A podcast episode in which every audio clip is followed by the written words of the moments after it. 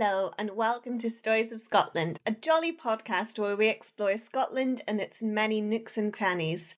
I'm Annie. And I'm Jenny. And this week we are going to be heading way up north to the remote nook and mysterious cranny called the Minch. This is the strip of sea between the mainland northwest coast and the northern outer Hebrides Islands. The water is around 50 miles across and 70 miles long and holds some wonderful history and intriguing mythology. It also holds the remains of many wrecked ship. Huge storms sweep off the Atlantic and batter the islands with torrential rain and powerful winds. If you add in the long, dark nights of winter, plus the fact that it's surrounded by lacerated coastline on three sides, then sailing through these conditions would make even the most weathered seaman very nervous. Ah, but luckily, these seamen had the guiding help of 12 lighthouses to assist them navigate the deadly area, including Annie, my favourite lighthouse in all of Scotland, the Butt of Lewis Lighthouse. It sits upon the oldest rock in Europe and some of the oldest rock in the world, Lewisian gneiss. This beautiful pink and grey rock is over 3.4 billion years old.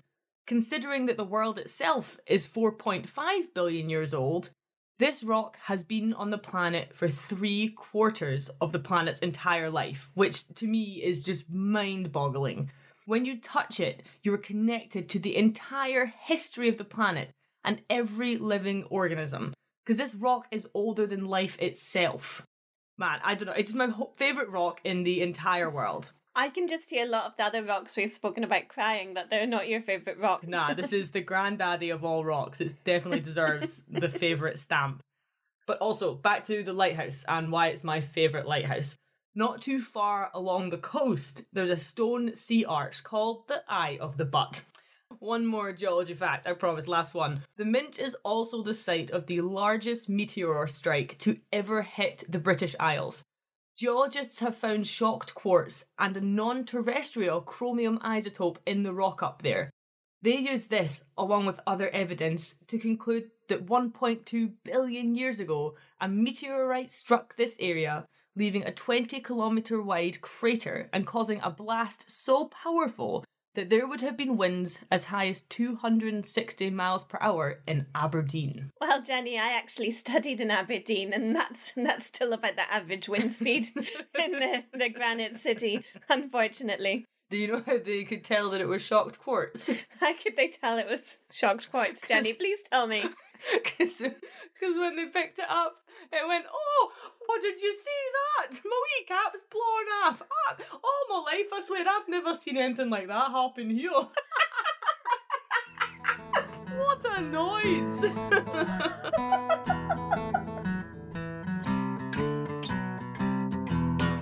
So, while there is a wonderful and wide range of natural wildlife in the area, such as the incredible minke whales and basking sharks, it's not these natural inhabitants that the Minch is known for. No, it's rather the unnatural inhabitants who float just below the waves, known as the Blue Men of the Minch. Yes, the Blue Men of the Minch are powerful mythological creatures that live in, as their name suggests, the water of the Minch. They are always on the lookout for unwitting boats sailing by. But not all of them are looking out at once, for they live deep under the surface in underwater caves. And to save unnecessary trips up, they send one lookout blue man to keep watch. Upon spotting a boat, he'd quickly swim back to the caves and rally the troops. And what troops they are! It is said that the blue men are about the same height as a regular man and have long, scraggly hair that trails behind them as they swim. They are also completely blue, which does explain the name. They're not just really sad. Aww. That's why the sea's so salty. no, the tears of the blue men. They also have big grey bushy beards, foamy, sea foam Oh, beards. I like that. So we've only seen stories of the Blue Men of the Minch enter into text in the last 120 years, but all of these are based on beautiful oral stories that have been passed through generations and generations by firelight and peat smoke. And these started to be written down by folklorists about 1900. So we've got an excerpt here from 1926. Now, this was written in the Scotsman newspaper by Alasdair Alpin MacGregor. Aye, but it is in folklore and legend that the Shiant Isles have focused most conspicuously, because in the straits of them and the Isle of Lewis live those restless creatures known to us as the Blue Men. They are, in fact, our Hebridean storm kelpies, and they work their mischief in the sound of Shiant, which, in the ancient Lewisian legend, is called the Stream of the Blue Men. Many a storm the Blue Men are blamed for having raised, many an unsuspecting fishing crew they have harassed, many an innocent ship they have beguiled and sent to her doom. The Minch can be very rough with uncertain winds, but even when it is at rest, the skilliest skipper is often obliged to exercise greatest care and diligence in the stream of the blue men. And I can vouch for this from personal experience, for I have seen these deft and wily horsemen riding on their snowy white steeds in the wild furore before a loudly wailing wind. Ah, excellent, Jenny. So, the Blue Men of the Minch legend is interrelated to other Gaelic mythology. Now, I've read that they are part of a triad of Gaelic children of our wonderful Cailleach, the sometimes mother, sometimes hag woman deity of the whole environment in Gaelic culture. Now, it's said that she had three main descendants. The green folk, or the fairies as we would call them, the trolls if you're further north, are her descendants on the earth. The nimble men or the merry dancers are her descendants up in the sky. So they are the aurora borealis, or the supernaturals who play and twirl and dance in the northern lights. And then the blue men of the Minch are her descendants in the sea. And then we see this reflected in some similar Gaelic Christian mythology that says that when angels fell from heaven, they became otherworldly seals if they fell in the sea, so seals instead of blue men. But if they fell on land again, they would become fairy trolls. So, either way, we've got a pretty epic origin legend here for the Blue Men of the Minch. Yeah, they have been around since the creation of Scotland, according to this. Which probably explains why we've seen some other explanations for the Blue Men as well. There's an old folklorist who suggested the name of the Blue Men comes from the Vikings' exploitation of Moors as slaves. Now, the Moors were the people who inhabited northern Africa and the western Mediterranean in this time period. They wore blue clothes and so were known as the Blue Men. I've looked into this as well. So, the Scots Gaelic phrase for the Blue Man of the Minch is usually Na Fir Ghorma, which I've seen used in historic, archaic Irish Gaelic to refer to black slaves. Okay. We know that the Vikings had slaves because we have written accounts of the Vikings trading people as though they were objects, and then we also have archaeological evidence. But unfortunately, we don't know whether or not this is really the stem for the name of the Blue Men of the Minch, because there's too many empty spaces in the history. And then I've also heard an oral history that suggested that their Gaelic name was actually Gorimich, which is similar to Na Fir Ghorma, still coming from the Gaelic word Gorim for blue, but just meaning the men of the sea. Well, wherever their name originates from, the blue men spend their days down in their caves, or if the weather is nice, floating face up just below the surface of the water, as if they're tanning themselves in the pale northern Scottish sunlight. That is until they spot their entertainment for the day an unwitting boat passing by. And to be on that boat would have been a terrifying experience.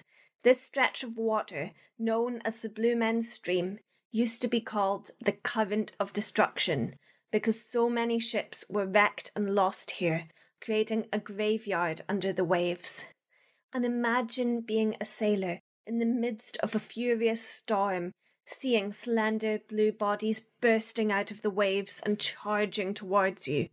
These sea creatures would rise and give chase with great speed towards any sea vessel. Ah, yes, I think this is my favourite thing about the Blue Men. Their legs are so powerful that as they kick, they are propelled through the waves so fast that their torsos, their upper halves, pop out like blue little whack-a-moles. I Like- didn't see that in any of the traditional No, I stories, did. Jenny. Like, so they come charging at you like they're running, and half of them is above the water. It's Ah, like- yes, the ancient folklorists describing them as whack-a-moles. Yes, they also said they had mad thunder thighs.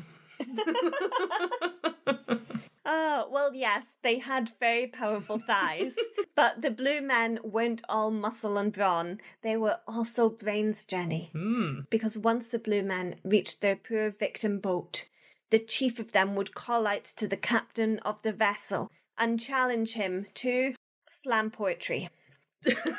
they would give him two lines of poetry in rhyming couplets, and the captain had to think very quickly to complete the verse. Wow, this is the original rap battle. DJ Deep Blue versus Shippy Ship Cap Cap. I don't know what rap battle is, or slam poets call themselves for that matter, but I can just see it going down now with all the other blue men round the side going, oh, splashing water when he does a good verse. No, no, Jenny. So, this is showing the value of poetry and songs to sailors and coastal communities who are embedding their identities in vocal tradition. It also shows the dependency of the ship's crew on the fast thinking of the captain in storms. okay. Though the captain may not be protecting the crew through rough storms with his poetry, the captain's knowledge of the ocean with his years of experience at sea would save the crew during dreadful wild nights. I mean, DJ Deep Blue got nothing but respect for these young wordsmiths of the sea, Annie, but he likes to test them, you know, and keep them to a high standard. If the captain was able to reply with a beautiful rhyming couplet, then the ship would be allowed to pass through the blue men without any harm. Mm. Now, Jenny, I have a successful poem here, an exchange that took place between a tricksy, mischievous blue man of the sea and a quick witted ship's captain. So you need to be both a supernatural ocean storm beast and a Western Isles fisher. Man of the black cap, what do you say as your proud ship cleaves the brine? My speedy ship takes the shortest way. I'll follow you line by line. My men are eager, my men are ready to drag you below the waves. My ship is speedy, my ship is steady. If it sank, it would wreck your caves. Wow, Jenny, you're such an incredible bard. Such sweet poetry from times past. Well, Annie, it uh, it isn't that hard, as my copious brain cells are very fast. But do you think that you're fast enough to beat the blue man's cry? What, uh, well, even when the seas are are rough, I'm blue, dabba dee, dabba die. Definitely not sure about that last one there, Jenny. Look, I think it's safe to say that I would fare averagely well against the blue men. but what happens if the captain isn't as poetic as I am and fails their test? Ah, well, this is what the Blue Men are really known for their ability to conjure up the fiercest storms ever seen and send them raging upon the doomed boat. The Blue Men delighted in watching the crews struggle against the wind and the waves. Ooh, and ultimately enter their watery graves. Yes, and I worry, Jenny, that your boat would definitely be wrecked and washed up on the shingle. Ah, well, I disagree, Annie, but I do suspect that it's time to play the jingle.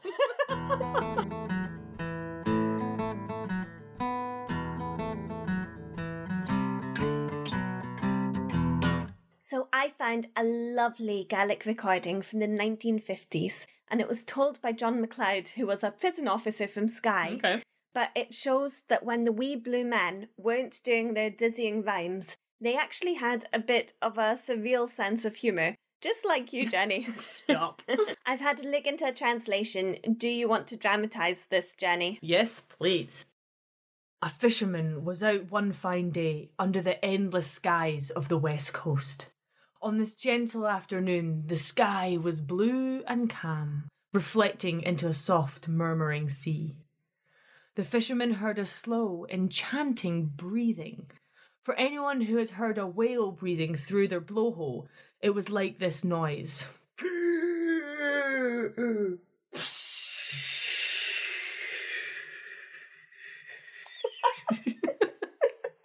A breathing that goes so deep into the sea, it feels like it's held by the whole ocean itself. Wow. But it was not a whale as the fisherman had assumed. He was surprised to see a little blue man appear, breaking through the waves, and then another and another, until there was a whole shoal of them in front of him. They were funny little men with long grey faces like seals, but with distinct human bodies. Their skin was of every shade of the sea, with foamy white grey beards. The fisherman realised that these strange little sea monsters might be more valuable than any fish that he could catch. So he took out his net and he chucked it over the closest blue man. Immediately, the other blue men sunk into the bottom of the water, afraid of seeing the fisherman's betrayal. Quickly rowing, the fisherman docked his boat and tied the wee blue man up in his barn where he kept his livestock. However, when the fisherman turned his back, the blue man slipped out of the rope as though his body was made of water itself and quickly ran back to the coast. He saw the fisherman's daughter close to the edge of the water. She was cleaning and gutting fish dutifully, but shrieked when she saw the strange blue man running towards her and dropped her gutting knife. He approached rapidly, but as he got to her, the wee blue man bowed politely, and he said to her in Gaelic, for that's the language of the blue people, Lassie, make sure you clean those fish well, because there's a lot of beasts in the sea. and then he jumped into the water with a big splash and went back to his pals. Delightful. Now, when I first heard this story, I thought that the wee blue man was talking about himself as the beast in the sea. But then when I actually think about it, I think that this supernatural little fellow might have been being a bit sarcastic and talking about the fisherman who had held him hostage. Aha, so it is her father that is the monster, not the blue man. See, I thought he was going to steal the girl, uh, but instead he just had to go at her da, which I kind of love.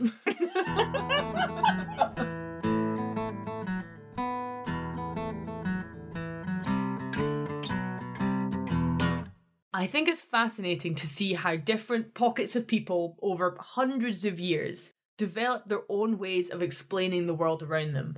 Before modern science and the global sharing of knowledge, every society had its own way of rationalizing their everyday experiences. And one very common experience of the people who lived on the islands and mainland surrounding the Minch is that there were often huge storms and many, many tragic shipwrecks because of them. The blue men of the Minch represent both the poetry and the power of the sea. And there's something really enthralling about their nature. They seem really interwoven into Hebridean folklore. Something similar to the way we read about fairies here. Sometimes the blue men are good, and sometimes they're evil. Sometimes they are the attackers, and sometimes they are the victims. They represent the whole ruthless nature of the sea and the uncertainty of the fishing industry. And though we have a lot of hybrid, half human, half sea mammal, ocean monsters and legends, there's nothing else quite like the Blue Men of the Minch elsewhere in Scotland. It's a very localised folktale that really warped itself into the imaginations of the Hebridean fishing communities. Do you want to know my theory on why they're only up there in the Hebrides, Annie? Knock me out. All right, here we go. If you think about it, all right, 1.2 billion years ago, what happened? Meteor. Yes, a huge meteorite from space smashed into this very area. And then you just happen to have strange blue watermen who are only found in this one place in the world pop up. All seems like a little bit of a coincidence to me, Annie. No more conspiracy theories, Jenny. There's too many of them in the world already. Annie, the facts don't lie. And also, aliens love poetry. That is a known fact. Well, this is great news for you then, Jenny, because I've got a poem for us to finish on. Hey. So, this is a poem called The Blue Man of the Minch, written by folklorist Donald Mackenzie. Alright, gather round, gather round. Everyone got an ear? Aye, alright. When the tide is turning and the wind is fast asleep, and not a wave is curling on the wide blue deep. Oh, the waters will be churning in the stream that never smiles, where the blue men are splashing round the Shiant Isles. As the summer wind goes droning o'er the sun-bright seas, and the minch is all a dazzle to the Hebrides, They will skim along like salmon. You can see their shoulders gleam, and the flashing of their fingers in the blue men's stream. But when the blast is raving and the wild tide races, the blue men are breast high with their foam grey faces. They'll plunge along with fury while they sweep the sea behind, or they'll bellow o'er the billows and wail upon the wind. And if my boat be storm tossed and beating for the bay, they'll be howling and growling as they drench it with their spray. For they'd like to heel it over to their laughter when it lists, or crack the keel behind them, or stave it with their fists. Oh, weary on the blue men, their anger and their wiles. The whole day long, the whole night long, they're splashing round the isles. They'll follow every fisher, ah, they'll haunt the fisher's dreams. When billows toss, oh, who would cross the blue men's stream? Thank you so much for that reading, Jenny. You've become quite the bard this episode. You clearly don't want to be sunk by the blue man of the Minch. I think for these readings, I'm going to invest in like a wee fisherman's cap, maybe a pipe. I think would go well with the persona.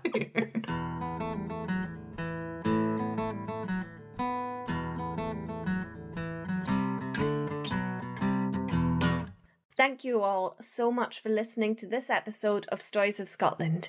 If you've enjoyed it, then why not leave us a lovely little review? It helps other people to find us and keeps Jenny away from the conspiracy websites. And we would especially appreciate any reviews in rhyming couplets. Oh, yes. That's what we've been living for our whole lives. yes, that would really make us so happy during these strange lockdown times. Slàinte mhath. Slanjiba.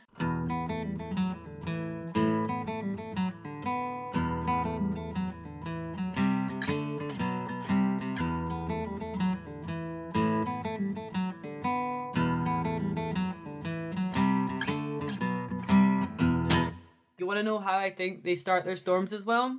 How? They clap their thunder thighs together.